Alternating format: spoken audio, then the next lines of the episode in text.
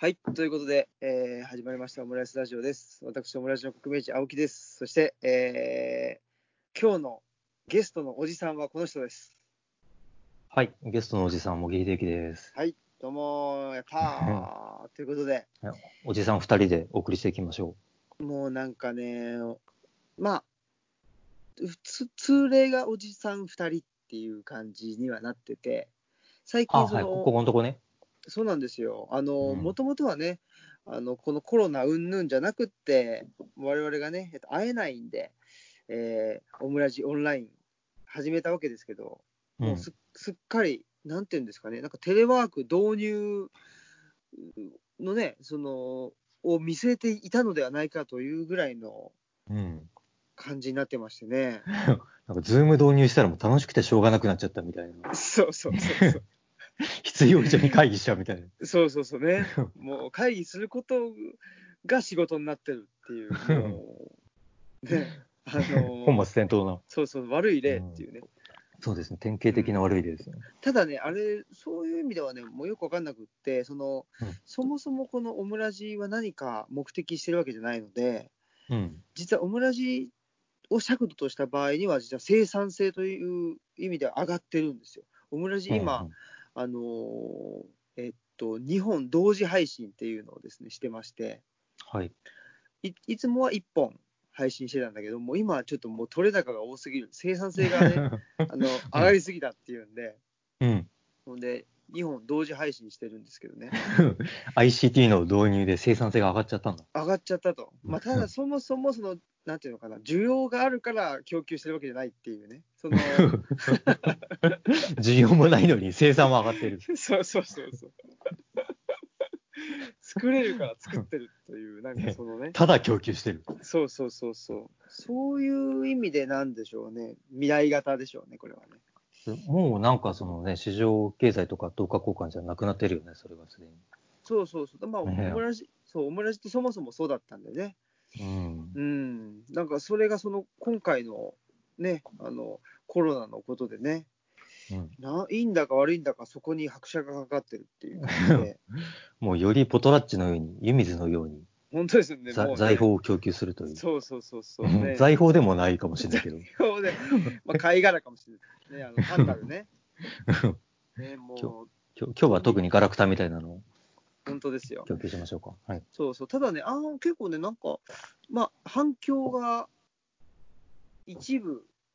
うん。一部同年代のおじさんからはです ね、こう反響がありましてね、この回は。おじさんから大人 気。うん、月一で、あのー続けてほしいという意見 がね、もうそうそう一応今日で最終回の予定だけど、もそうそうそう、もうそんなね、最終回とか言わずに、月1回ぐらいで、あうのん続けてほしい、これ、オムラジ史上初めてじゃないですかね、続けてほしいって言われてるっていうのはですね、需要がある。需要があ ると。もう需要嬉がしい出でてきすね。そうそう、ただ需要が出てきちゃうと、ちょっとね、そういうんじゃないんだよなとか思っちゃうんで、その需要があるから作るとかじゃないわけだもんね。そうそう、もうそういう、うん、だからそういうありがたい意見。ね、一応、あのーた建前上ありがたいとか言ってるけど、建前なの。そう、別にありがたくもなんともあありません。こういう意見は。いや、え、ちょっとは嬉し くないの全然嬉しくないね。あ、そうだな。うん。 そんなことないですよ。ね。あ、そいや、まあそういうこと、そういうのかなっていうね。まあ大変ありがたいけど、ややりたきゃやるよっていうだけってそこうそとうですそねう。そう そう。たありがたいっていうことと、こっちがやるやらないっていうのは相関しないよっていううんうんうん、そうですことね。なんで、うん、 ねもう、 もう誰も何も言ってくれないよっていうね、そうやって、まあ、いいんですよ、ね、ありがたいですよ、本当に、そういうリアクション、 本当ありがたいですね。そうそうそうそ本当嬉しいな。う、ね、このおじさん2人の話にね、はいもう一人 のあのどこかのおじさんが反応してるっていう話なんでね、いいですよね。暑いですね。暑いですね。だからね、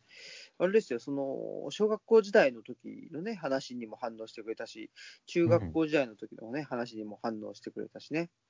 うんそれ結構それぞれ別の方が。そうそうそう、別の方がね、うん反応してくれてて、うんうんうんね。ということで、まあ、はいあのーやっていきたいと思うんですけど、はい今日は高校編うんということで、まあ、一応完結であるということですねそううん。うん。そななんかでもね、あのーあまりにも過去2回がうん細かい話だけに終始していて、うん。さすがになんというか、もうちょっとうん。社会を俯瞰する視点であったり、お歴史的な視点だったりうんとかがちょっとはないとなという気もしたので、あら、偉いですてね。てっていうのプラス、まあ、こういう状況で、あのね、ある種得意な状況の中で、やっぱいろんなことを考えちゃうので、うん。うん、ちょっとだけなんか先に話したいんですけど、はい。あの学校がね、休みになったりしてるじゃないですか。か。学校ね、これキーワードですよ。ね、このシリーズでもキーワードですけども、なんかそんな気がしまするんですよね。ね、この学校に対する2人のスタンスの違いとかね、そうですね。うん、なんか同じような嫌悪は感じながらも全然振る舞いは違うってこととか。振る舞いは違う。そうそう。ね、うん同じように学校なんてなぁと言い言いつつも、確かにね、なんか接し方というかね、あのーなんでしょうね、もぎちゃんの場合はまあ不登校になったり、でも、急に登校して、ほいで、もうね、あの学校の成績が、では、上位に一気にね、あの上り詰め、中学校の、ね、時はね、うん、うん、っていうことにねなったり、きょうん、極端な反応をしてきたってそいううでとすころはあねる。んですけど、ううんうんうんでまあ、学校休みになってさ、うんこう、まあ、なんというか、世の中的には、早く再開しますようにみたいうんな感じは強いと思うんですよ。うんうんううんん、でもまあ、その僕も、あとあのうちの奥さんなんかもっとですけど、うんなんかそもそもこう学校に同じ年齢の子が集められて毎日登校してる感じとか、うん毎日みんな会社に行く感じとか、うんてかなりグロテスクスな感じだなってうん思っていたもうんのなので、ちょっと、え、そんなに戻りたいのみたいな感じはあって、で、あの、この間、ゴミ太郎さんが、うんあの、ウェブで発言をしていて、で、いや、そんなに元に戻りたいみんなって。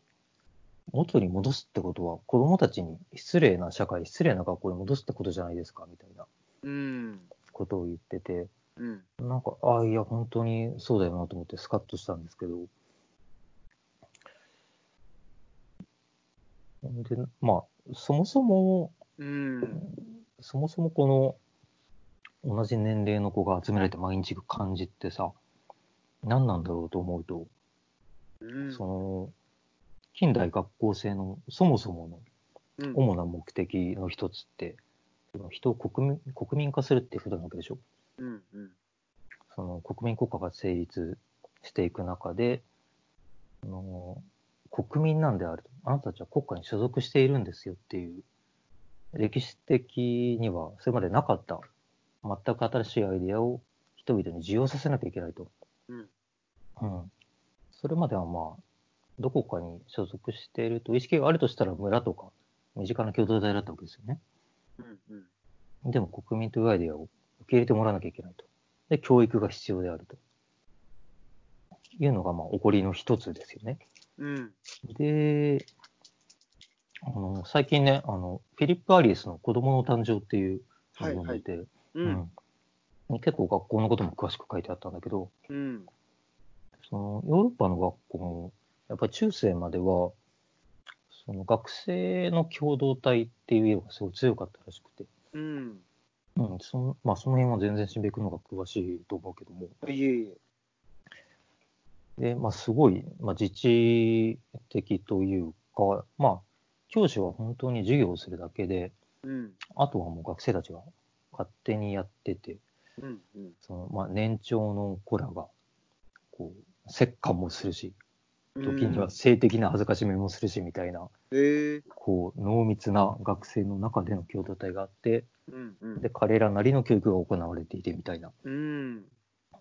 でそういう状況に対してそのキリスト教の中で、うんまあ、モラリストと呼ばれる人たちがそういうものを嫌悪し始めたっていうんですよおーアリエスによるとうん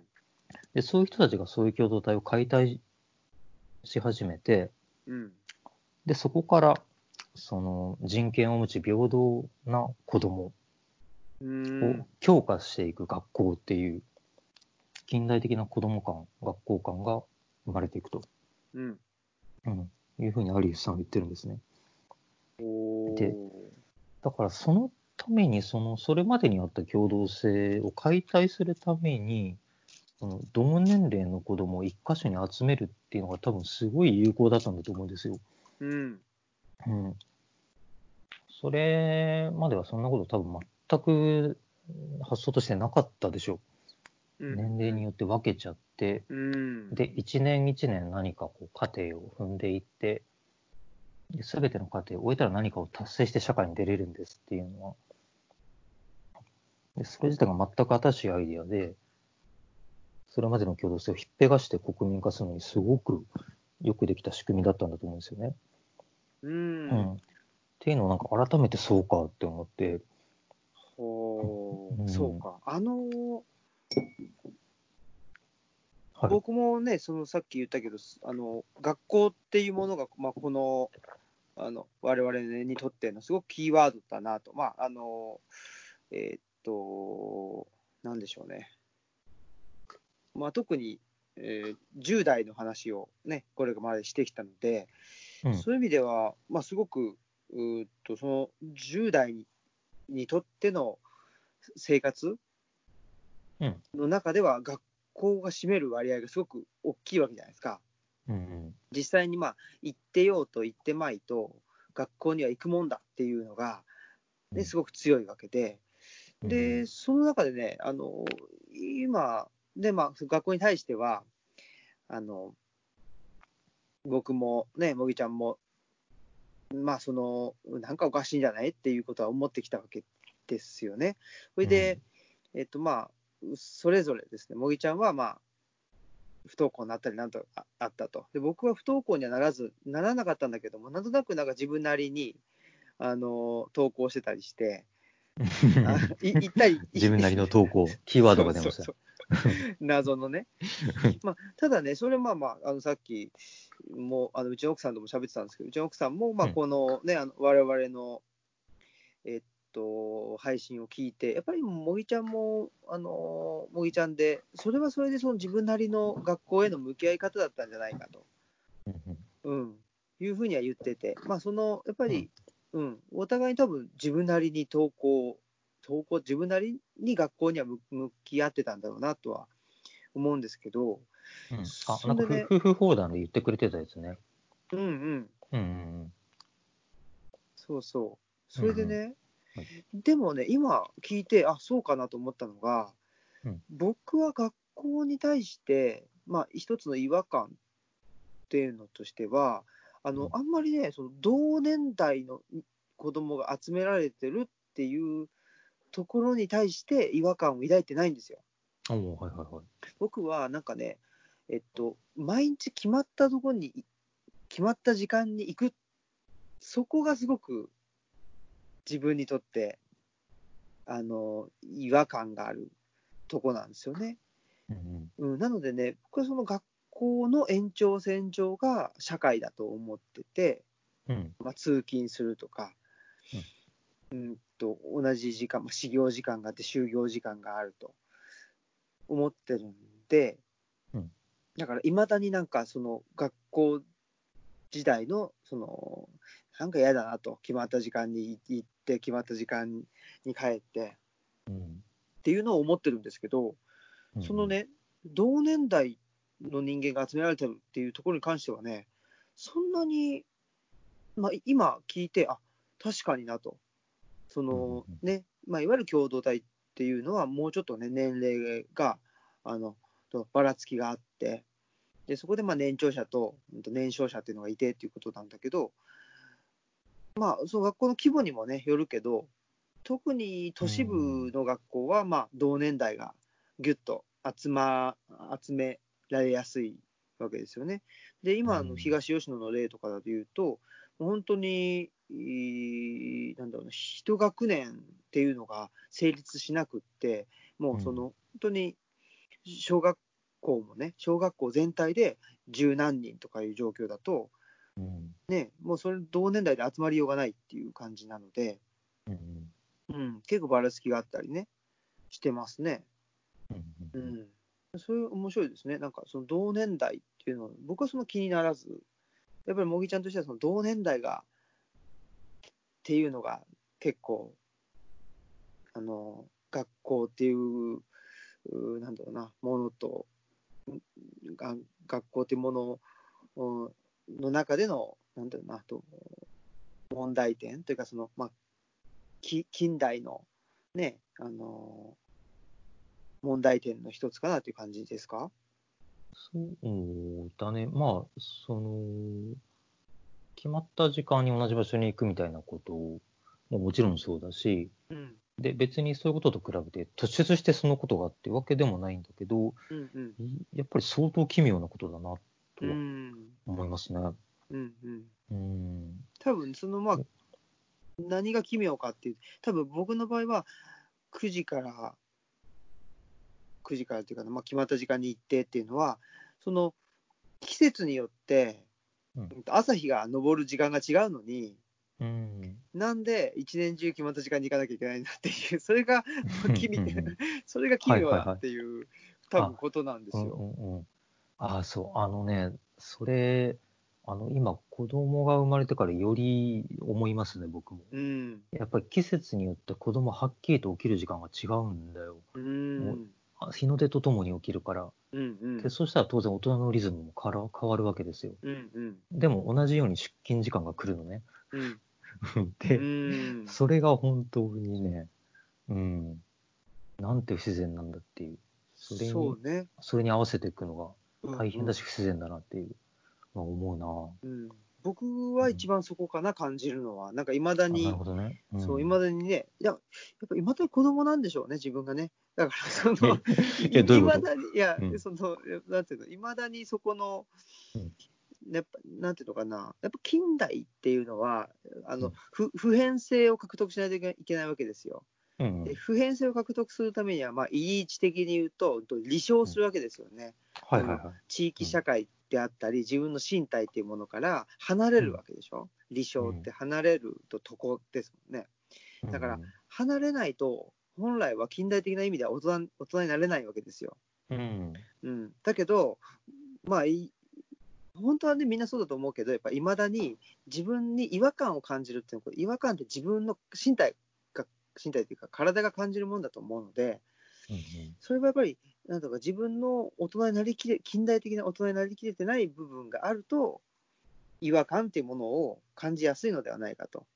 あ、なるほどね。ううだから僕は近代世界の中ではやっぱり、あの子供なんだろうなというふうには思いそういうますどね。土着の人間は子供とされてしまうと。そうそそうで、そんでね、あのーまあ、来たるべきこの企画のう。はい。書籍用に書いたうん文章にもつながっていくんですけど、はい。まあでもその、まさにさ、みんな離証してさ、うん。こう不自然な集められ方をしてさ自分の身体や自分なりの自然から離れていってうん。ってなってってるわけだけどで、まあ、世界中が近代社会になりで市場もグローバルになりうん。でもう世界中どこの子も穴行き見てるみたいなうんうんうん。ことになっていってるわけだけども、うん。でそれってでもなんかその離証した世界中の子たちが何かそういう中で共通の体験を持っていてで何かそれは薄いものかもしれないけどこうのっぺりと広い共同性みたいな人類が今まで獲得したことのない共同性みたいなのが生まれてんじゃないかなっていうような気もしてて、うん。うんまあ、ネットの登場なんかも相まってでそういうことってあの負の面はいっぱい語られてるんだけどそれをなんかポジティブに言うとなるとすごく薄っぺらいというかその経済的な面であったりとかさあんまりその文化的な深みがないというか、んうん、そういう語りしかないような気がしてて、うん、なんかね、その辺をもっと、うん、ちゃんとポジティブな面を話し合っていきたいなっていううんことを改めて思いましたね。うんなんかね、そのうん、僕、その、なんていうのかな、まあ、普遍性っていう、うーこと、うーん、普遍性って言っちゃあるかもしれない。まあ、共通点っていうぐらいのことかもしれないんだけど、うん2つあると思ってて、1つは、やっぱりなんやかんや言って、その我々が83年生まれっていう、ね、同じ年に生まれているっていうところで、この、まあ、企画も、あのー始まってるし、この話を、ができているというのは、やっぱり、えっと当時は、まあ、インターネット以前、もうほんとインターネット始まってるけども、まだあのテレビの文化が、やっぱりね、あの10代のあの人間にとっては、まあ、中心であって、うんで、まあ、同じようなものを見ていたり、ちょっと違うものをを見ていたり、あとはうんとテレビゲームしてたりっていう意味で、その消費財が共通のものを持って、消費財を共通のものを持ってたっていうところは、やっぱ共通点っていうことなんだろうなとは思うんですよね。うんうん、で、まあだから、なんていうのかな、同じようなもので遊んでたっていうことよね。うんこれ、が多分ちょっと時代が変わっていたらうーんともうちょっとなんだろうまあ地域地域のなんなんだな遊びであったりとか地域地域のなんか遊び道具があったりしたらうんこれって多分年齢でバサッと横には切れずにやっぱり地,、うん地域ごとに話が合う合わないっていうのが出てきたと思うんだね。うんうんで、まあ、別に話が合わないから、そこで会話が終わってしまうというわけではないんだけど、うん、でもやっぱりこの年代でバシッと切れるっていうのは、これはあのー戦後、やっぱ経済成長があって、でうんえー同じテレビを、あのー地域をまたいだ人たちが同じように、ある程度同じように見れて、うんで同じようなそのテレビゲームでねあの遊べてっていうやっぱこの特殊な状況があのもたらしてくれたもんなのではないかなというふうには一つは思っててうんでもう一個は、まあ、いわゆるなんかね本当か嘘か分かんないんだけどなんていうのかなその人類的に共通してるっていうねうんそういうものもあるわけじゃないですか、まあ、あるあるのかあると言われているわけであって、うんなんだろうな、まあ、それがその、うんと、消費っていう、さっき言ってたそのグローバル経済の中で消費活動をするっていうのってう、んある意味、その人類的に見て、例えば、えーっと、ユニクロだったり、なんか、なんていうのその本当ザラとかもそうだけど、ああいうばあの、ファファッションブランドがもう世界中の都市にどこにでもあるみたいな、うんそういう普遍性っていうのもあるし、うんだす世界的な普遍性と、日本の我々のような、なんか同年代に共通する普遍性みたいな、うんなんか2つあるなと思ってて、うんうんうん、でそれって別にどっちもねあのいい悪いっていうものというよりは、まあ、そういうもんだし、うんえっとそこを話す、ね、そこの細かい部分よねその結構反響をもらってるっていうのはすごくなんかわかんないけど2人のなんかああんなあったよねみたいな話をしてるとそこにこそ実は反実はっていうかそそこに反響をもらってたりするのって、うん多分その世界的な人類的な共通点っていうことではなくってその年代の、年その年ぐらいにこういうことがあってでこういうの流行ったよねみたいなそういうのすごく逆に言うと地域的な意味じゃなくって世界的な意味で言うと日本っていうローカル性、うんうんを感じれるところに、あのー反応をもらってるんだと思うんですよね。うんうんうんうんだけど、なんだろうな、日本のローカル性を単に日本のローカル性では終わらせたくないし、うんえー消費っていうね、この消費自体があんまりいいものと語られないわけなので、うんそこをなんか、やっぱりね、その、前向きに捉え直していきたいなっていうところはありますよね。うんうん。いや、なんか、うん。この間、あの、ロカンタンの萩野さんと2人うでんやっているのを聞かせてもらいましたけども、はい。あのー埼玉出身のうん先。平君が奈良にいて、うん。で、まあ、奈良の方のご出身の萩野さんが東京にいて、で、スカイブで喋ってるこれ何なのみたいなうん。うん。話をしていて、うん、そういうねあのそれくらい移動が自由で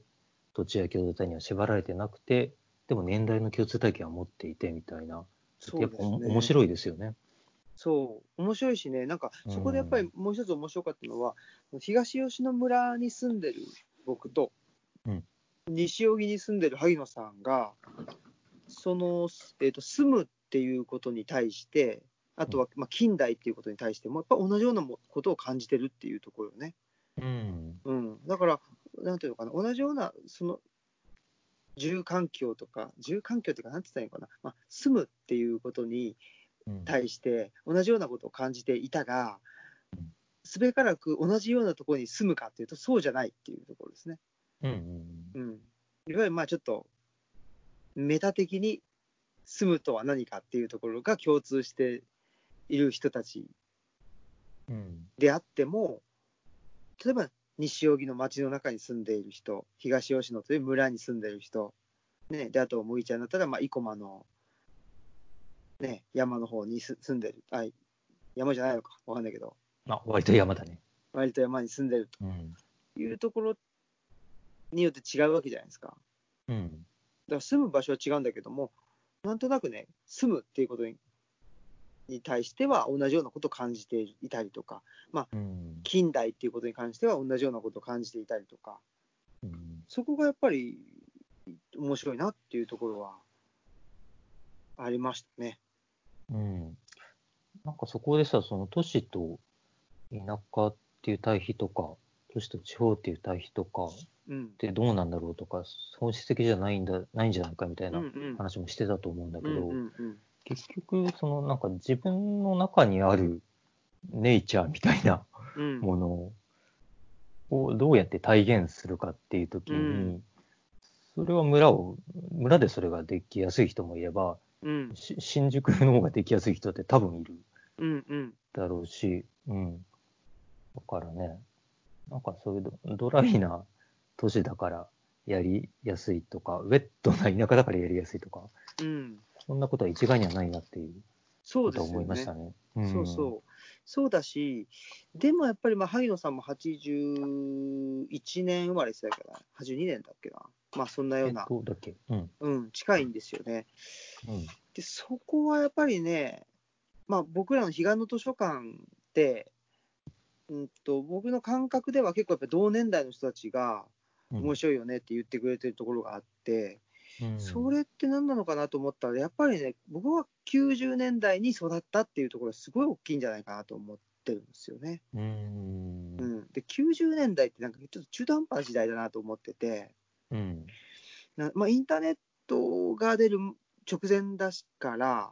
うんなんていうのかな、なんか、うーん、まあ、情報はたくさんあったし、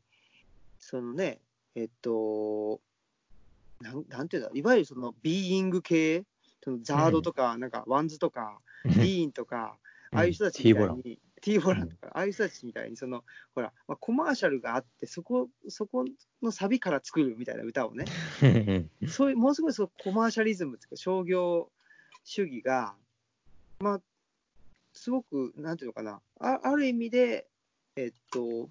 そういうもんだよねって言って受け入れられてた時代、うん。うん、でもしかしたら、あと個々ではそそういうものに対して、なんだよ、そんな音楽じゃねえと思ってたか思ってる人がいるかもしれないけど、90年代に10代として育った人って、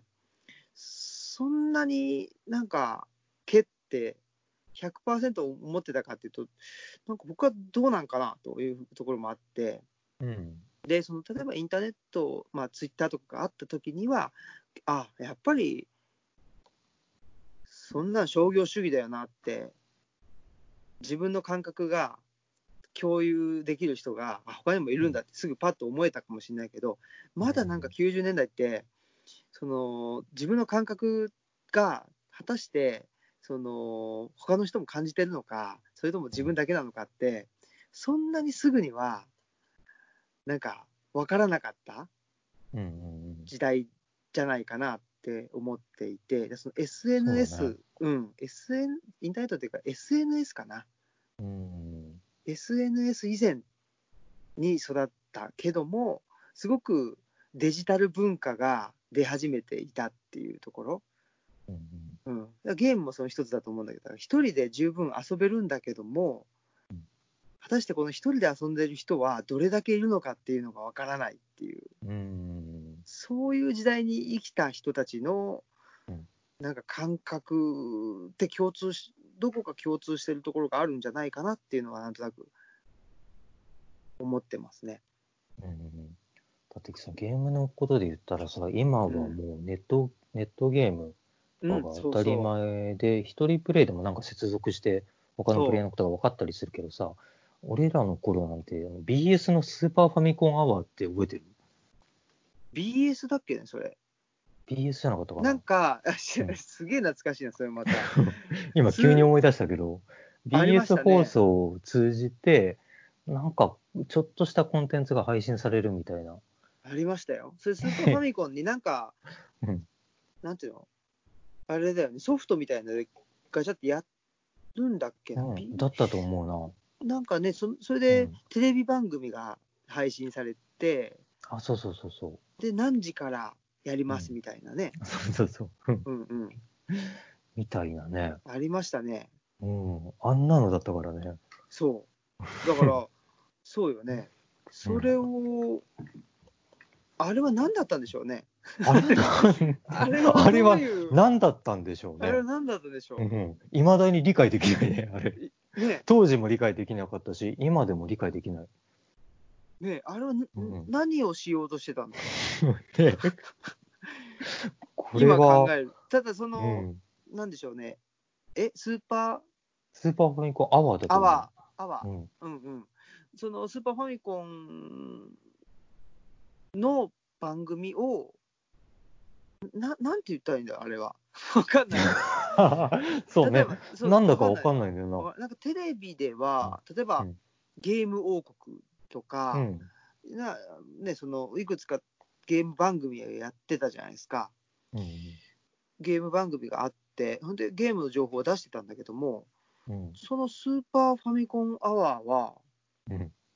もうゲームの番組を例えば何時からやりますっていうんで、テレビと一緒でしょ、基本的には。あれ、ちょっとデータ配信してしてたとあ思う。データ配信もしてたちょっか。としたゲームがその時間も遊べるっていう。あうん。あ、あれはどういうことなんだろうね、確かにね。ね、今思ったらそうのん BS の電波でゲームを配信してたのっていう。サテラビューだ。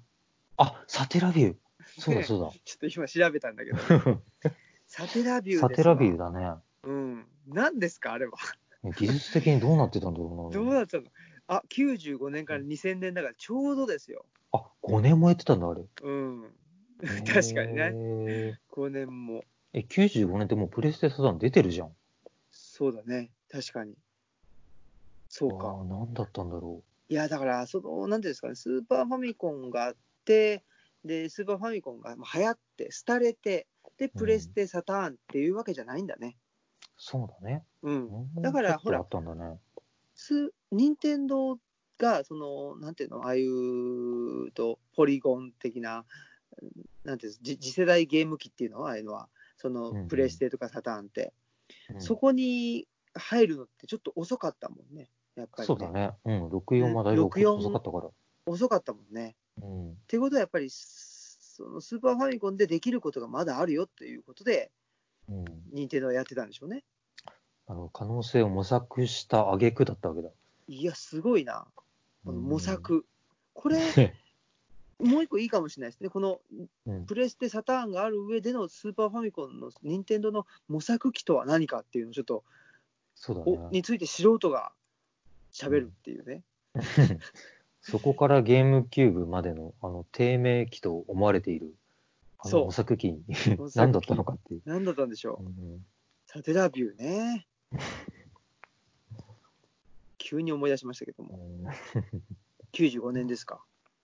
そっか、95。あ、でね、そう、年表見てたらさ、はいあはい。の、何にも社会のことを前回言ってなかったんだけど、うんうん。あの、95年は、あの、もちろん、阪神・淡路大震そう災でがあすり、よ。うん地下鉄サリン事件があり、うん。あと、あの経団連がですね、はい。新時代の日本的経営っていうのを発表するんですよね。へえ。あの労働力を3種類に分けて考えましょうと。へえ。でまず正規雇用のジェネラリストがいます。うん。で次にえ限定的な短期雇用の職人みたいな人たちがいます。はい。であとあの使い捨ての派遣バイうんバイトがいますと。うん。でこれらを流動的に活用していきましょうみたいなのをもうはっきりと打ち出してたんですよね。へえ。それが95年。へえ。うんうん人を働き方によって分けるっていうことですかね。そうですね。要するにねうんうんうんうん。明確に分けて、でもう階層化しましょうっていううん。ことをはっきり言ってるわけですよね。けしからんですね。うん。うん、あの、茂木ちゃんのご両親のその、あのお仕事っていうのはどういう感じのことだったんですかえーっとね、最初は父はファッションデザイナーでしたね。あ、そうなんや。すごいですね。でもね、96年かな、7年かな、うんあの会社が倒産するんですよ。あらら。うん、で、それから5、6年、ブラブラしてて、父は。へえ。すごいやきもきしたんだけど。ああ、うん うん。でそれから、まあ、あの、親戚が経営しておられる、あの、病院に就職して、うん今に。至ってますけど、おお。 事務をしてますけど。うんうん。で、は母はずっと専業主婦だね。そうなんだバ。イトはしてるけど。うん。その辺もやっぱり違いますね。あ、ね、あ、うんそうそう、なんか、あの、放送を聞いたうちの奥さんが言ってたんだけど、はいやっぱその、新平君の自由さを支えてたのはさ、うん。昼間家に大人がいないっていうのもあるよね。ああ、そうでしょうね。うん。それはありますよ。学校からね、忘れ物取りに行くって言って家に帰ってゲームができるのもうん誰もいないからでしょ。そうです。ね、鍵っ子だからですね。 うん、鍵っ子の自由っていうのはありそうだよね。そうです。おっしゃる通りです ね。それで、だからそこもあれなんですよ。で、鍵っ子だからといって、ずっと家にいて、ずっとゲームをしてるかというと、けなんか、そうでもなくて、その母の職場に行ってみたりとか、うん、あ友達ん家遊びたりとか、あ、うん。なんかそのあたりも確かに自由だったなっていうかね、うん気がしますしね。うんなんでしょうね、あのーで、校庭で遊べたっていうのがね、多分、僕らが中学校に入ったり、高校に入ったりした時に、まあ多分、何らかの事件をきっかけになんでしょうけど、急激に学校の校庭で遊ぶっていうことに対して、うんなんていうかな、その、閉鎖さされてったんですよね。うんうんうん、ただ僕らが小学校の時はまだそれがあって、まあ、放課後学校の校庭でみんなで遊ぶとかね、うんうんあとねう、ん、ああそうかうんと池田小の事件があってっていうことですねああ、そっかそっか。うんうんあれが何あ年れ、ったあかれな何年だろう池田小がねうん多分あれがえーっと何年かなあ2001年かうんううんんっていうことみたいですね、2001年。うん、でもそ、それ以前にさ、あの、97年に榊原生徒そうだね。があるでしょ。うんうんうん。97年にね、そうそうそう。あれも学校の前でだよね、確か。そうだね、学校の校門のところかなとかでね、うんうん起きてっていうんで、そうだね、あれも97年か。うんねえ。っていうんで、なんかやっぱりその学校がまあ、この90年代後半ぐらいから、どんどん閉鎖的になっていくっていうかね、う。うんん、そんな気はしてますね。まあ、そもそもそんな開放的な場所ではないんだろうけど、まあね学校ってね。うん、あでもそういう意味ではね、あの高校は僕はあのすごい古い熊谷高校っていう、名門ですね。そう名門、 うん、ね県北の名門え、に行ったので、すごいっすそのまあ、学生とその頃に頑張ってさ、はい。もう制服なくして、あのあ、そうなんだう。んこ校則も生徒会が作りますっていう、うんうん。で基本的に自治で行くよみたいなところうん、だったから、すごいもう、うん、まあ自由というか、いい加減で、うん、うんあ、そういう閉塞感はなかったけどね、高校には。うー、うんんそまあ、うですかそれはそれで、なんかその当時、暑かった僕はうん、こ、こんなことではいかんと。そほのう先輩たちが勝ち取ってきた自由が、このままではまた、あこんな堕落したことでは、 またこの管理的な場にされてしまうぞと、うかうかしてると。うん。みたいなことを思って、憤ってたんですけど、すごいです ね。やっぱりそういう。真面目だったからな。ああ、あの、そういう意味ではですね、僕は、えっと、最寄り駅でいうと、西川口っていう駅がありましてね、うんそこはもう、あのえー風俗街で有名なんですけど、ああ、その西川口駅が最寄りの高校に、まあ、私立の高校なんですけど、うん。そこに通い出しましてですね、うん。それで、まあ、そこは別に特に、まあ、まあ、こう言っちゃあれですけど、そんなに名門ということでは全然なくってですね、まあ、中うん、中、中ぐらいでさ、う中ん、中の下、中の中ぐらいのえ、ち高な校みになんんでていすけうとこどろえっと、武南高校というですね、あ、聞いたことあるかも。うん、サッカーが強いんやね、ああ、うんうんうん。そうなんですよ。で、別に、そうそう、そこに通い始めましてね。で、そのエピソードとしては、えっ、とね、多分中学校3年生の時に、学あの高校の、高校にあの入学して、高校生活を送ってる、まあ先輩ですよね、中学生からするとね。うん先輩が、何かね、あの中学生3年、中学校3年生に向けて、あのまあ、ちっちゃい講演会をしたと。うんうんで、そこに多分僕もそうだし、うちの母もそうだしね、まあ、その中学校3年生当人たちと保護者が、その講演会に聞きに来てたんでしょうね。うん。んで、まあ、その、なんていうの、機運を高めるというかね、こあ高校入学するためには勉強しなきゃいけないんだとか、うんね、どどういう高校に入ってど、何がしたいのかとかね、そういう気持ちをあの高めるっていう会だったんですけど、うんうん。それが、まあ、ありまして、で、先輩の話聞いて、でああ、そうかと、高校に入るためには勉強しなきゃいけないんだ。言って帰ってきた途端に、もうすぐにテレビの前に座って、えースーパーファミコンをしだしたうんということで、母が大変がっかりしたっていう、あのー話を聞いておりますね、私はね。それでもお母さんはがっかりするんだね、そこは。う。そう。だからね、うんだいぶ多分がっかりしてたと思うん ですよ、中 学あ、中学校、まあ、小学校、中学校かな。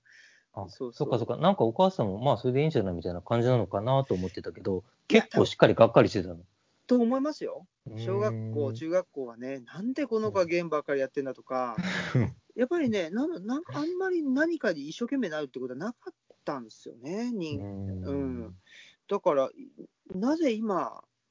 こういう、ね、なんかまあ文章を書いたりとかなんとかって、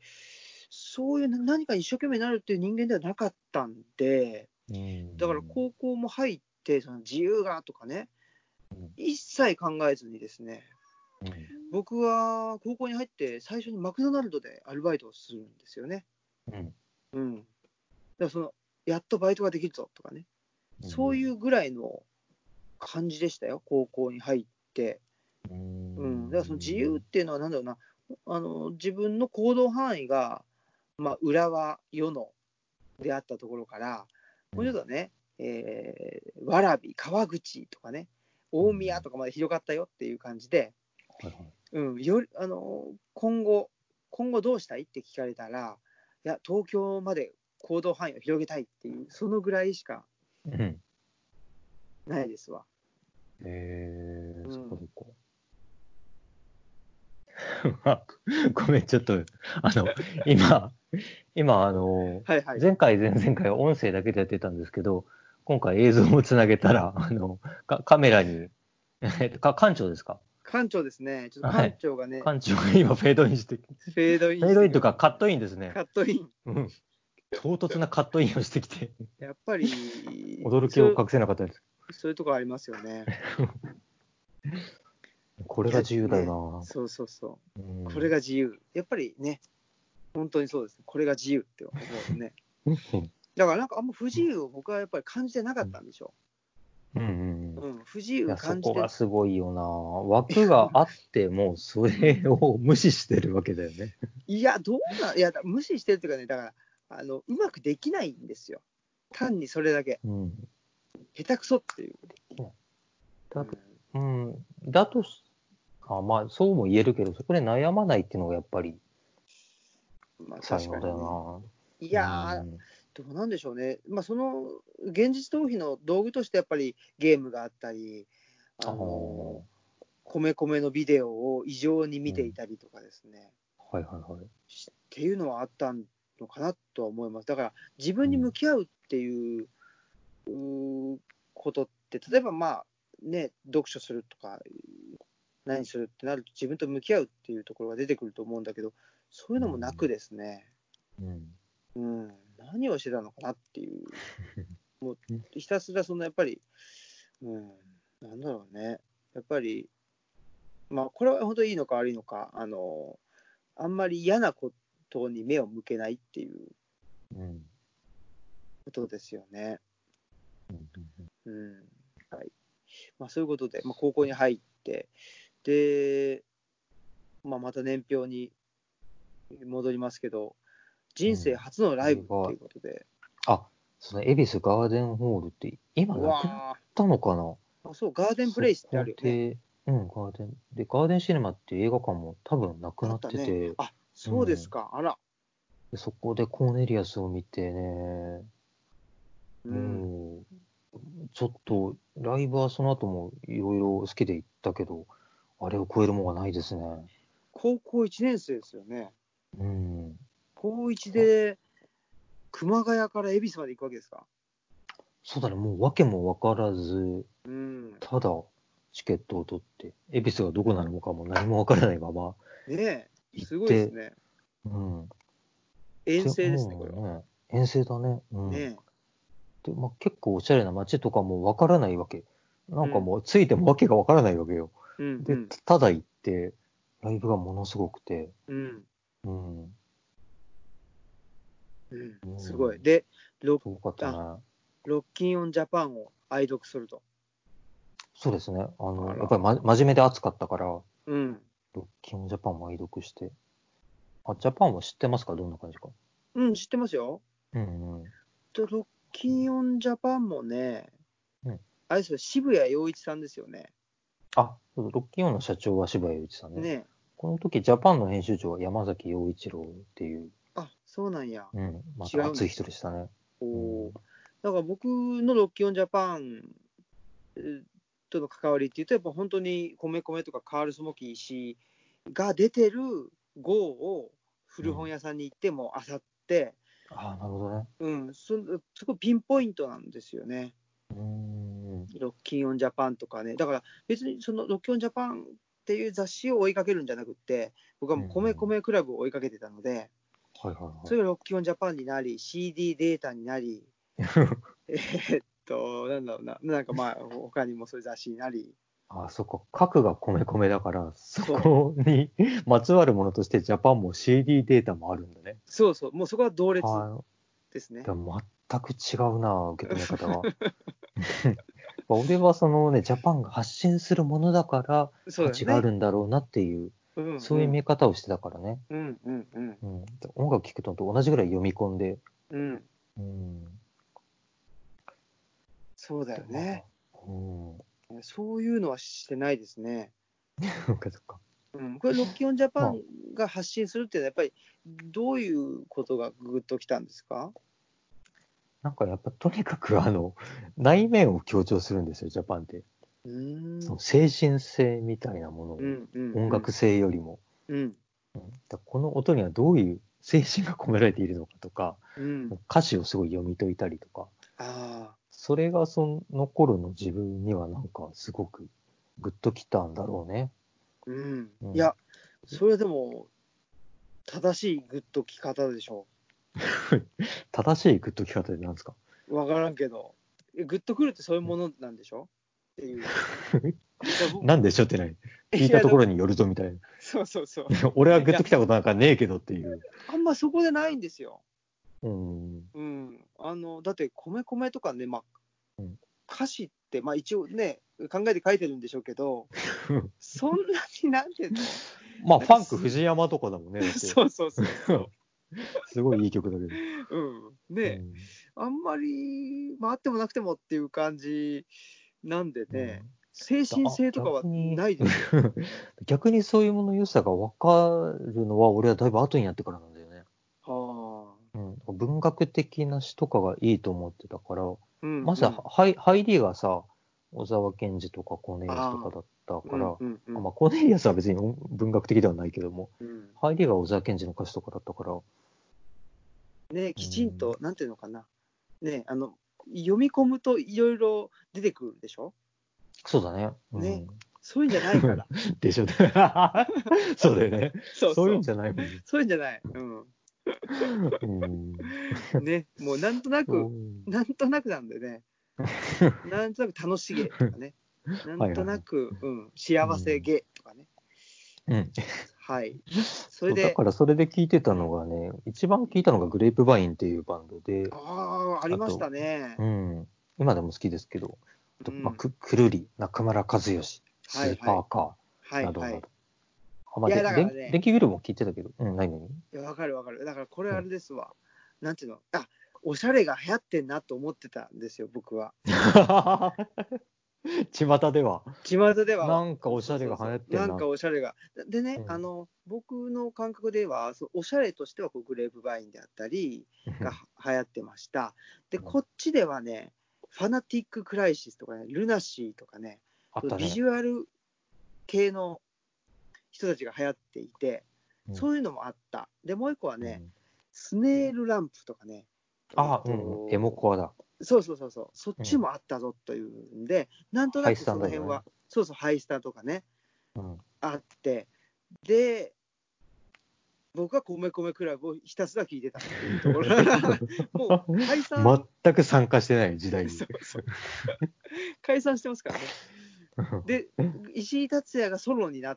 たっていうんで僕はそこを追いかけてましたねなるほどね。うんあそう。でも、あの、俺もおしゃれだと思ってたんだけど、これ聞いてるときは。うん今思えば本当におしゃれな人たちはもうクラブミュージックとか聞いてたんだよね。ああ本当の人はねうん、本当の人は。うんだからい、田舎のなんかおしゃれっぽいものに憧れてる人は、こういうのを一生懸命聞いてた。そうかそうかうん。確かになそうかもしれないですねただまあなんだそれこそ SNS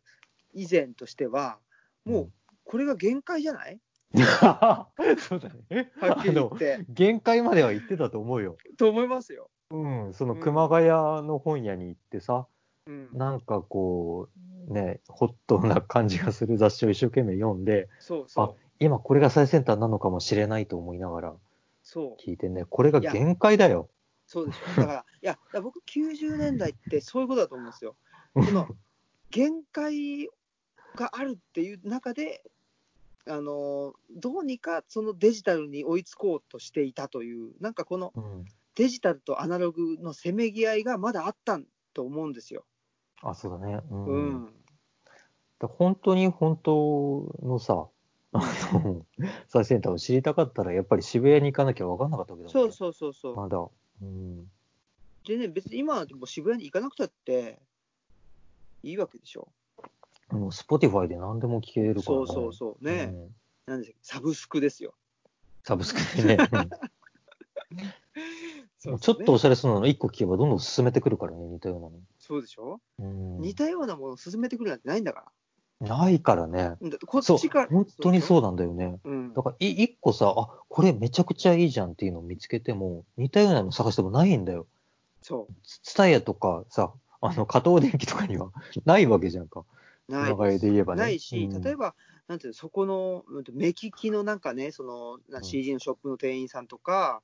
うんえっと、CD 屋さんの店主さんとかね、そういう人が勧めてくれないと、うんその横に広がるってめちゃくちゃ難しいわけですよね。そうだよね。あとはまあちょっと年上のお兄さん、お姉さんがいるとか、うん、そのね、あのカルチャーの先達がいないとなかなか難しいんですけど、そうだよね。うん、だから僕ができることなんて、もう本当、米米を見て、あなんかこれ、男の人が化粧してるから、デビッド・ボーイに近いぞとか、いはやいはこれいは。はいこれはジュリーじゃねえかとか、なんかそういうのとかね、あとはなんか、インタビュー記事を読んで、なんかこうだなんだろうな、なんか、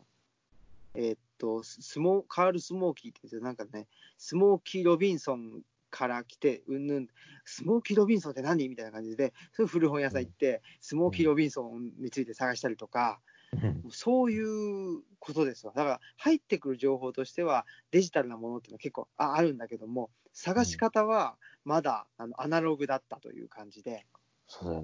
ね。うん、そこはやっぱり限界があったし、でも、うんそこがなんか今考えると、やっぱそこ、そこいいよねっていう、そうだね。うん、うん。やっぱなんか制限がある良さがあったよね。そうそうそう、うん。そう思いますね。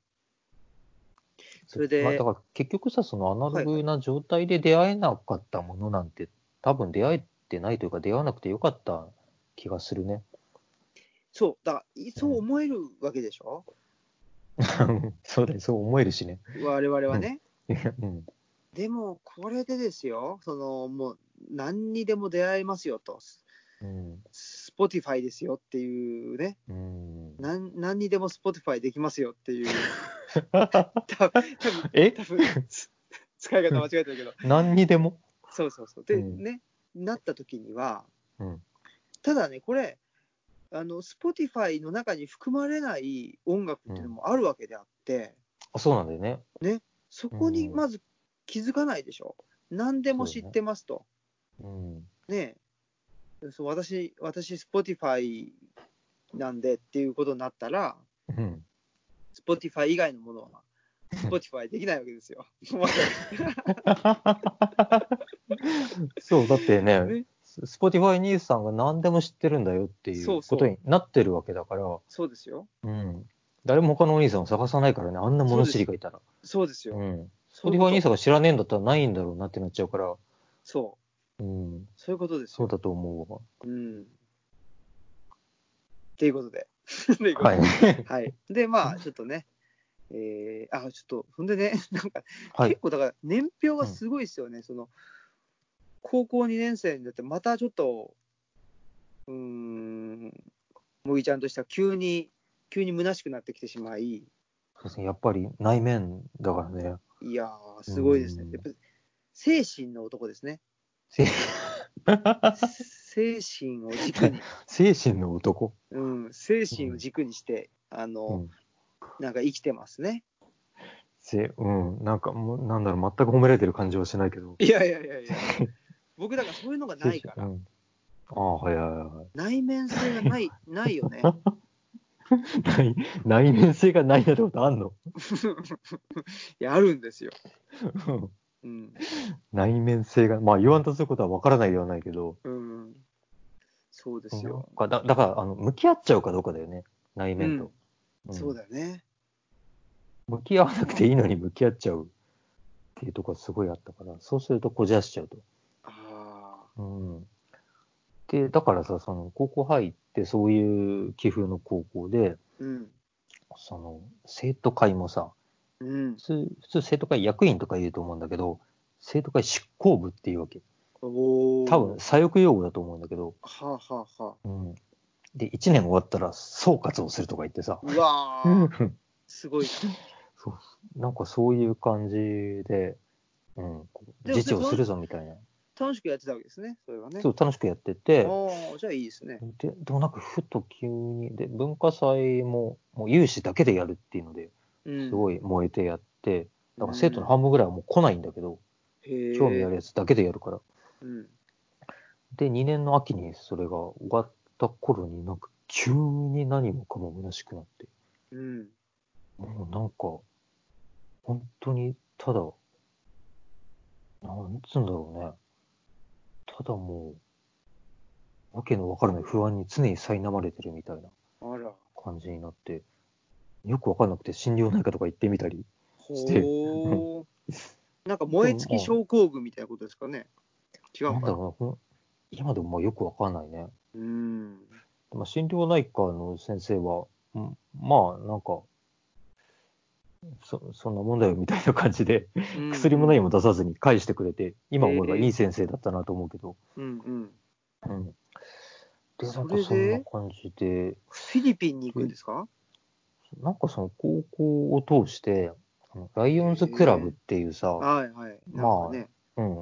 まあ、き起業家の国際組織みたいなやつかな。うんそこの授業で、埼玉県の高校生を募集して、で、フィリピンにボランティアとして派遣しますっていうのを募集してて、へえうん、で、なんかとにかく、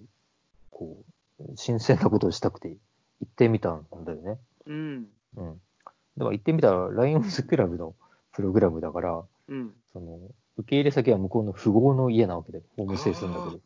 そうな毎んだ日その大富豪の家でうん歓迎レセプションがあって、うんうん、ただ飲み食いしてるっていう、何なのそ れそうなんだすごい豪邸に泊まってさ、はあ池が3つあるんだよ、でっかいのが。はいはいそっからロブスター取ってきて、えこれが朝飯だっつって、ボイルしてバンって出されるみたいな。えそんなんで、まあ、でも10日間あって、後半は、あの、最後の3日ぐらいは山奥の孤児院に行って、うんそこで寝泊まりして、うんそれは本当にすごい良かったね。うんうん。うーんこれはその心療内科に行ったというこの虚しいこととはちょっと関係ないんですかいや、なんか関係あるんじゃないかな。あそれでそのフィリピンの満天の星空を見て意味もなく号泣してたからさ。あああそれちょっと不安定ですねうん。これが情緒不安定ですよ。まさにね、うん。 うん、まあまあまあまああの満天の星は感動するけどあの、するけども、ねもっていうことでしょうね、そうかでも学校には行ってたわけですね学校に行ってたかな、なんとか。うんううんんまあでも、あでも、が高校は俺も行き方いい加減だったから、うん、しょっちゅうサボったりはしてたけどね。ああうん。じゃあその辺はね自分なりというかそうね、まあまあ自分なりに行って。ううん。んうんで、この時にくるりの図鑑っていうアルバムを聴いててね。はいうん。これがすそごのくなんかふ、ん情緒不安定にすごく寄り添ってくれまし たね。あらーうんやっぱり、そうだね、そういうところ、どうなんだろう、まあ、くるり聞いてる人がみんな情緒不安定とは思えないけど、でもまあ、いわゆる思春思春期っていうのは情緒不安っていうことなんでしょうね。あ、まあね。うう。んん、だすごく、いや、安定し てた。いや、めちゃくちゃ安定してましたね。あ、いやそれはすごいね。だ僕思春期にめちゃくちゃ安定してたんだ。僕そんなふだそうう、んそれもね、うちの奥さんに言われるんだけど、あんま不安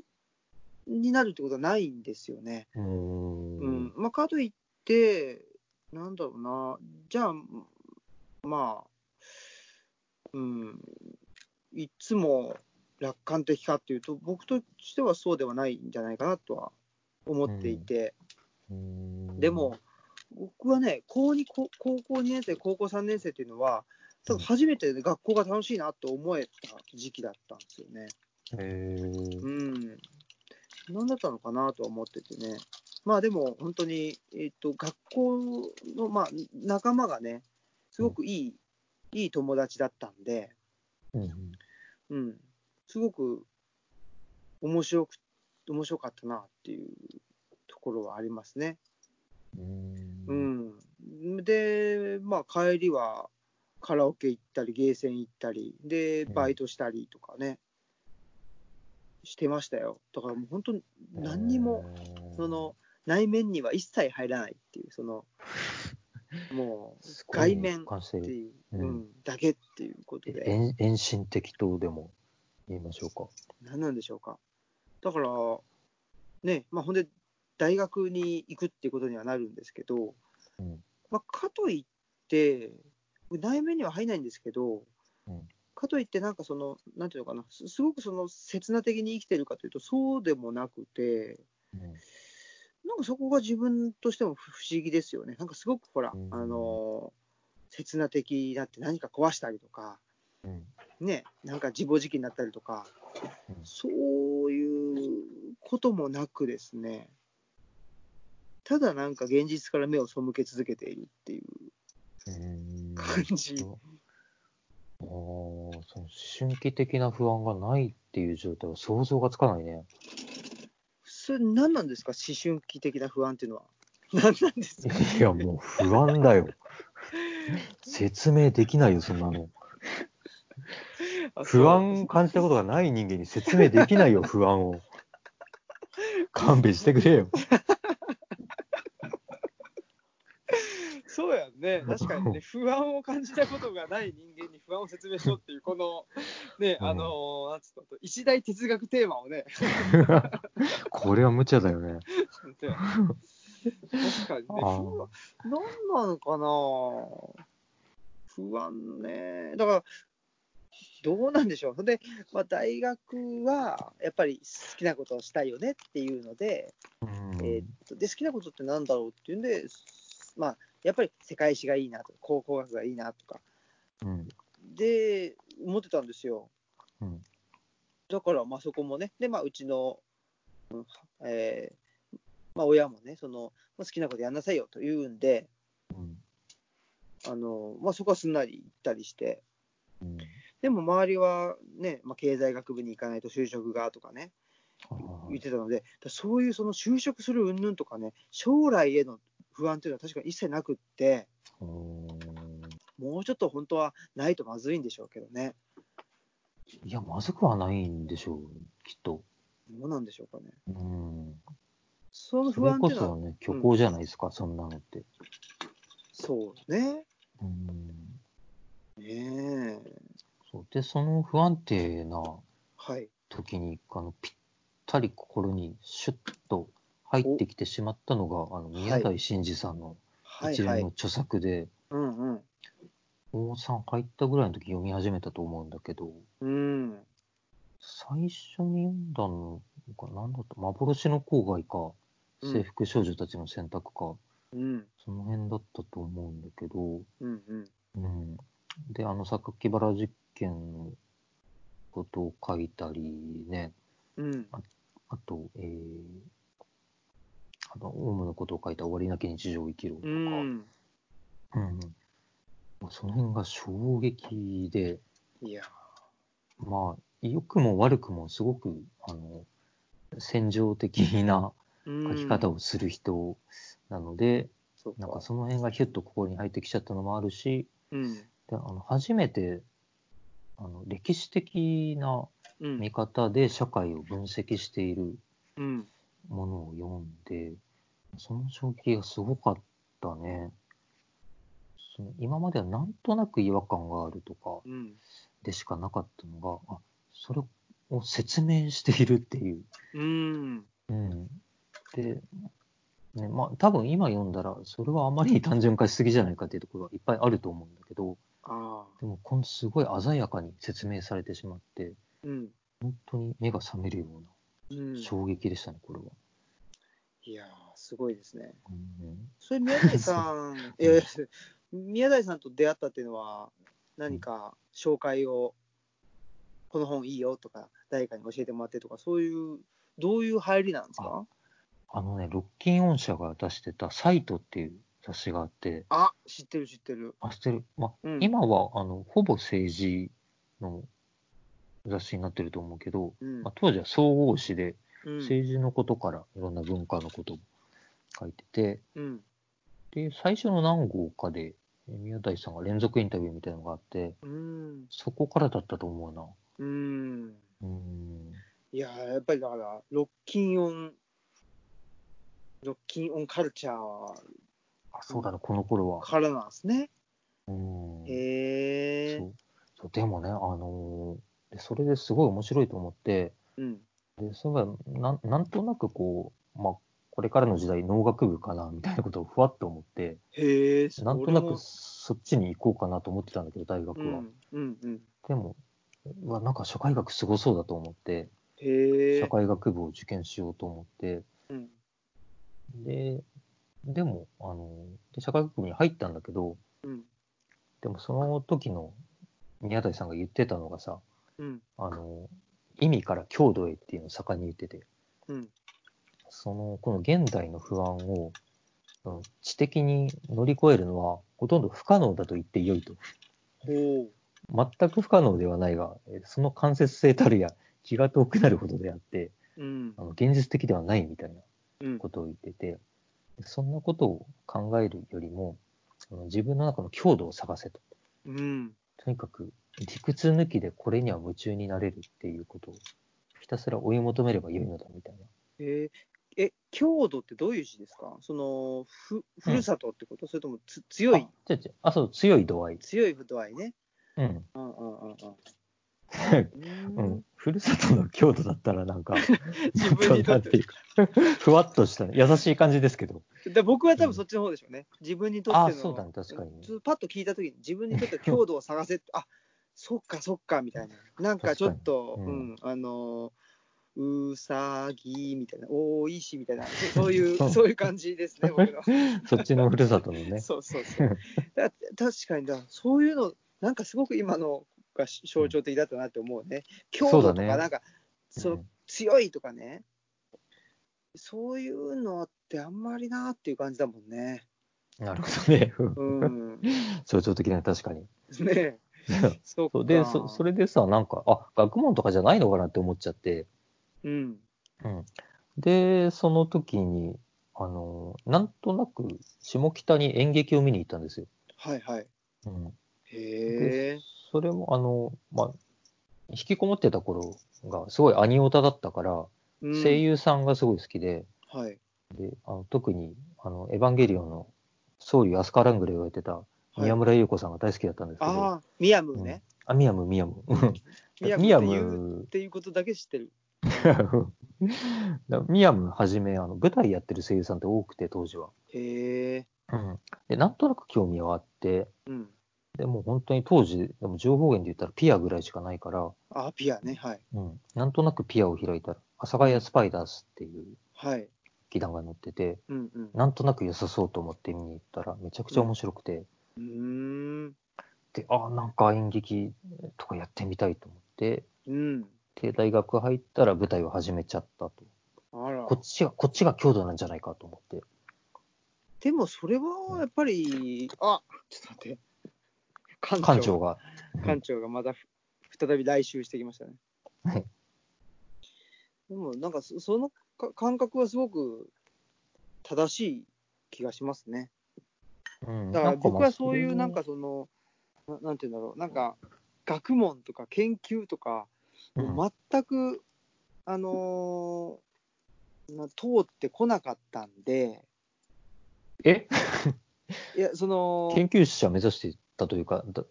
半ば、もまあう大いそっちにや入っそてれたんでしょそれがね、急激ですよ。大学に入ってっていう感じなんで、うんで、研究者を目指すとかというよりも、やっぱりなんだろうね、まあ、そそういう、まあだから思想とかそういうのに触れたのもすごく遅かったし、うんあまり研究者になりたいっていうふうに思ったことはあんまりないんですよね。うーん。う。ん、それよりも、なんだろうな、あなんか面白い人になりたいっていううん。ことよね。だからそのう学ん校もそうだけど、なんで、あの同じ時間に、みんなとね、同じ時間に、あの同じことししに行かなくちゃいけないんだとかね、その感覚がすごく強くって。うんだからやっぱみんなと一緒の人になりたくないなっていう、その感覚こそがすごく平凡ではあるんだけど、今考えると。うんでもやっぱり僕はその普通、普通になりたくないっていうことをすごく思っていたんですよね。それこそますますその普通になりたくないっていうのが、その内面的な葛藤になってないっていうの が、やっぱすごいなぁうんそこでそうちょっと悩むんだけどね。それでね、でやっぱり僕は、あのもともと、やっぱり三浦淳っていう人がす好きなんで、三浦淳氏は、まあ、彼らもでも内面的に悩んではいるんだけども、それよりもとりあえず何か気になったものを集めろとかね、そういうその、そ外側に向くんですよね。うん、うんうん。だからあんまり内側には、そんなに内側に入り込んで、出れなくなるとかじゃなくって、まあ、そういう、まあ、悩みはそれなりにはあるんだけども、そんな深まる前に、外側に向かっちゃうっていう。うんうん。あのーそうですね、古本屋さんに行って、なんか、自分のね、気になる事柄を、あのー探しちゃうっていううんことですよね。まあ、あとゲームするっていう、そこですよね。うん、そこはね、そうなんですよね。なんか、なるほどね。でもだから、それが、なんていうのかな、全然いいものではなくって、やっぱりうまくいってないっていうことだと思うんですよ。その自分が普通普通じゃ嫌だなって思ってたら、本当はなんか自分なりのものを見つけるとかね、うん、そういう努力する方向に行けばいいんだけど、うん、そうじゃなくて、なんかねえかなって探しちゃうっていうね、そのはいはいは外側に。い。うん、うん。っていう、なんか、でもこれってなんか、ちょっと、もし、わわからんけど、もしかしたら90年代的なものもあるのかなとかね、勝手に、じあの時代のせいにししたり して、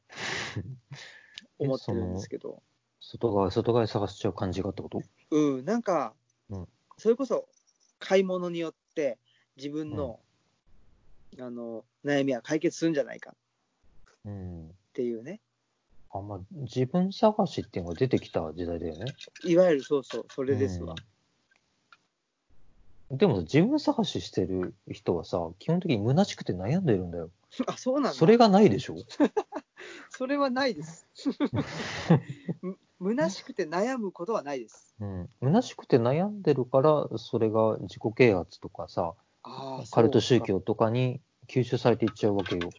ああ、それがないもんね。それはないですね。うんなんか、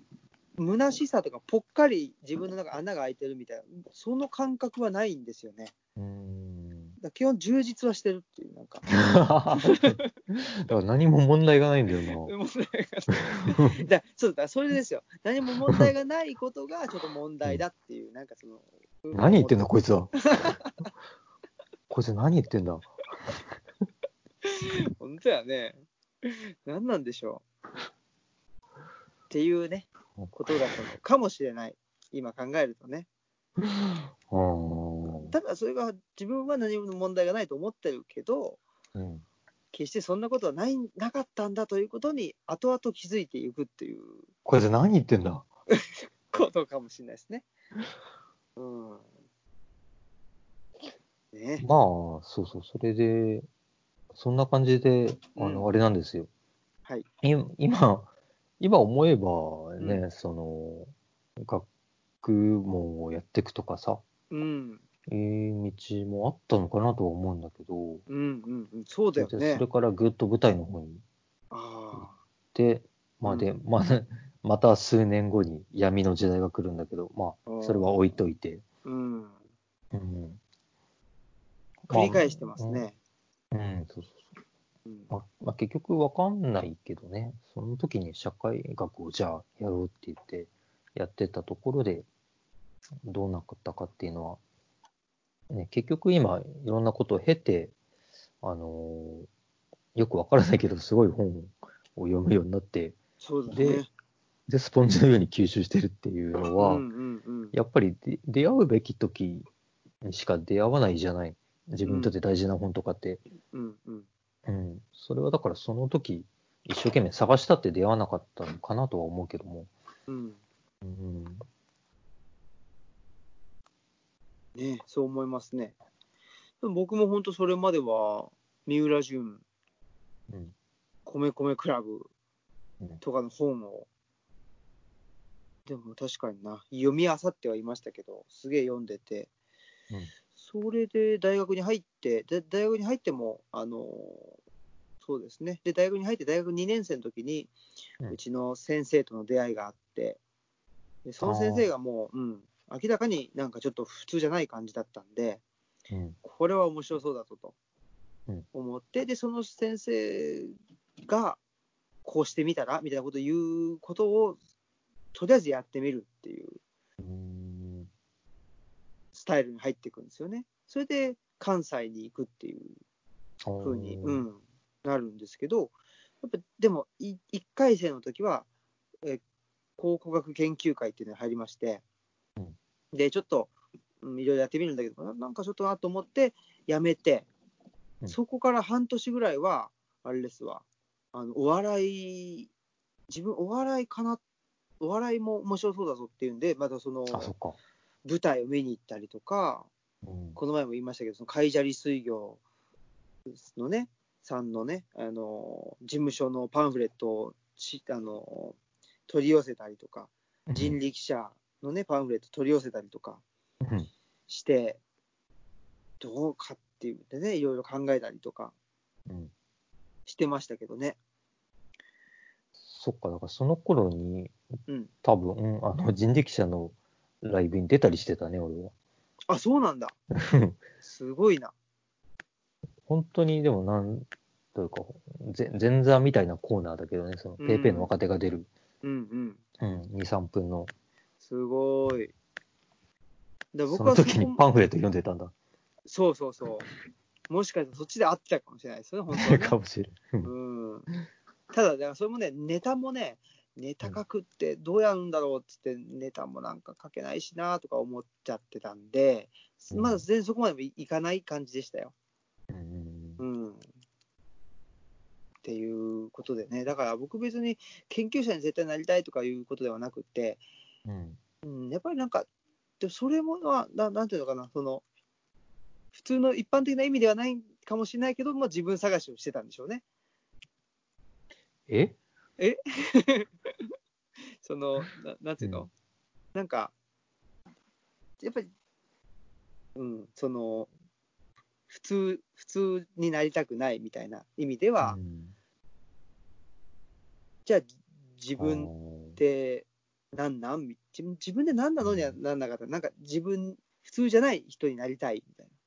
うんうん そのか葛藤なき自分探しをしてたんだね。な。葛藤ももうなきたたただただほ他の人と一緒じゃ嫌だっていうただ素直にそうそうそうそうそう。すごく虚しくて何か自分というものを確立したいから差別化したいっていうんじゃなくてもそううでたすだただそうああっのけらかんと違うのがいい。そうですね。なんかつまんねえなと。うんなんかつまんねえな、つまんねえな、つまんねえってことは、これは自分が変わるしかないんじゃないかっていうところでしょうね。自分が変わんないと面白くなんねえぞっていうことだったんじゃないですかね。それは自分探しとは言言わないんだね。。なんかそう健康だ よね。康そうですやんね。病んでないな。確かにな。うん病んでないわ。うん。闇はないんですよ。ね闇がな いよね。 うーん。そこは、まあそ、そうなんですよね。まあ、そんなことで、 そんなことでそうその本当軽いにな。そんなことでね、何でも乗り切れると思ってるあたりもすごいよね、毎回思うけど、ま あそこは高等イベントで鍛えた MC 力があるんでしょうけど、 い違や、どう、いやそんなことないんですけ ど、ううん。あのー深く考えないっていう、そういう、けど、まあ、いまあ、いっか、みたいなことはすごく、うん、うん。み身についてますね。ので、仕方ないよね、みたいな。うん、はい。とそういうことで、はい、まあ、一応、この90年代 B 面誌第4話、ラストナイトということでですね、これはいスペシャルバージョンで、だいぶ、ね、時間もオーバーしてお送りしましたとそうですね、90分経っちゃった、すいません、ねいうことですね。なので、ちょっとまあ、次からは、あのーあれかな、まあ、その、書籍化ということで、ちょっと頑張ってね、まあ書籍なのか、人かな、わかんないけども、ちょっと文字化しつつ、あとはね、えーっと、ロカンタンの萩野さんとかね、ちょっとゲストも交えつつ、きやっぱ90年代にね、あのーに対していいろんなことをいろんな方面からアプローチしていきたいなというふうには思ってます。うん、もう萩野さんは明日にでもお話ししたいぐらいの、おいいですね。うんじゃあもう連絡してぜおきますのでひやりましょう。あ、ねお願いします。あとは、はね、あの他にね、ちょっと、うん、こあのこの人と話したいとかいうことが、もしリクエストがあればね、言ってください。あの僕の方から連絡しますし。あとはその、 あ、リクエストって、こっちからってこと。そうそうそう、おじさんからの。はい。なんかね、あの、83年会うんうん。やりたいよねみたいな話をしたまま、結局それも会えないなって言ってたけど、オンラインならできそうだもんね。そうだよね、そうそうなんですよ。だからちょっとね、まあ、僕の知り合いももちろんいますけど、うんおいちゃんのね、知り合いで、何か、あーはいあのねあそうかこのそれもね話に、そうそう、入ってきたら面白そうだなとかいう人がいたら、うん、なるほど。うん、うん教えてください。はい。ということで、まあ、一旦じゃあ、ね、これ90年代 B 面誌、えー、一旦終わりと、そうですね。ね、完結編ということでした。はい。はい。ということで、何か言い残したことありますかうーんと、ないですね。またお会いしましょう。はい。 はい。ありがとうござい ます。ということで、えーでは、えーこれで終わりにしましょう。では、今日の、はいえーお相手はオムラジの革命児青木と、茂木秀幸でした。さはい、さよなら。よなら。